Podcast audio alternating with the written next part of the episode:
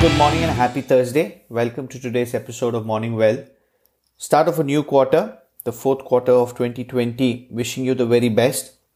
Three things that we will talk about today would be no stimulus deal yet, Q3, a quick roundup, and dollar sold off despite good data.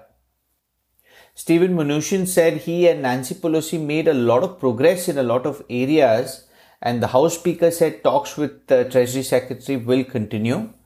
But Mitch McConnell was pessimistic, saying that the two sides remain far apart on the amount of spending. House Democrats postponed a vote on their 2.2 trillion proposal until Thursday to give negotiations one more day is what is being reported. Wall Street rose on the final day, final trading day of September as investors remained focused on prospects of another stimulus package to support the US economic recovery from the pandemic. The sentiment was also driven by upbeat economic data. The US economy contracted less than initially projected in Q2 and private businesses adding more jobs than expected in September. The treasury yields uh, were also higher. The 10 year yields went up to about 0.68. Dollar was mostly lower against the G10 peers, uh, though the euro underperformed. Gold retreated. Asian equity futures are in the green. US stocks turned in a second consecutive quarter of dramatic gains, continuing a historic recovery that you know few would have predicted from the depths of the March downturn. The S&P 500 and the Nasdaq hit a string of records in the third quarter, a journey that was confounded, that has confounded many investors with the sheer velocity and the strength of this pullback. Despite a stretch of volatility that dampened the momentum in September, the Dow and the S&P average on an average gained about 8.5 to 7.5% respectively over the past three months. The advances built on even bigger gains in the previous period, capping the two best quarter performance since 2009. Both indexes were up more than 26% since the end of March. The Nasdaq, on the other hand, surged 11% in the third quarter and rose 45% over the past six months. That's the biggest two quarter gain since 2000.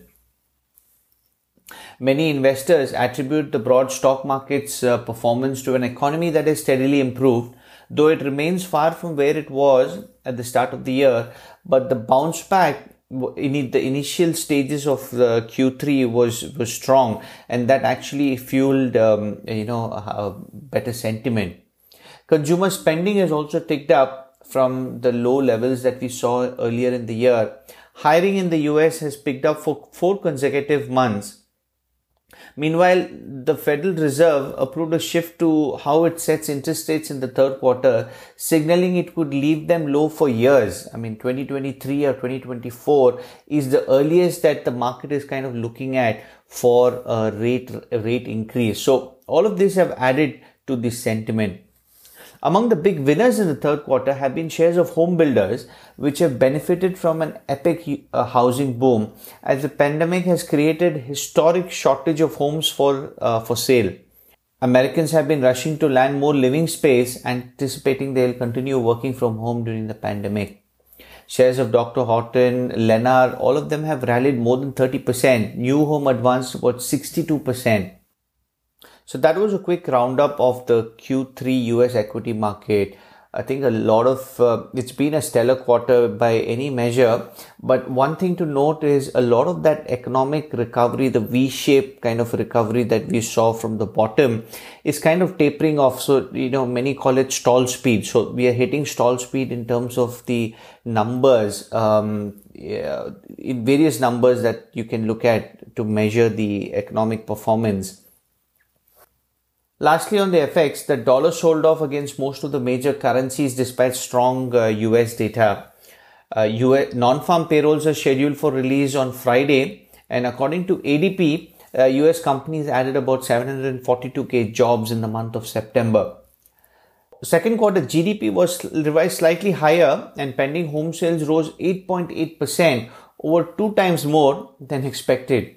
While the ADP is encouraging, it's hard to trust this report is indicative of the broader economy or where the labor market is headed when Disney, Shell, Dow, Continental and Marathon Petroleum announced pl- uh, plans to cut thousands of jobs.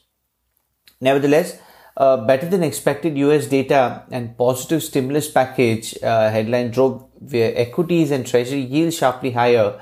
Generally, the, you would expect that the dollar also to kind of climb when the yields go up, but that didn't happen yesterday, so it sold off against most of the major currencies. That's the update. Stay safe and healthy, everyone. Have a lovely day, have a lovely month, have a lovely quarter, and hope you end the year strong.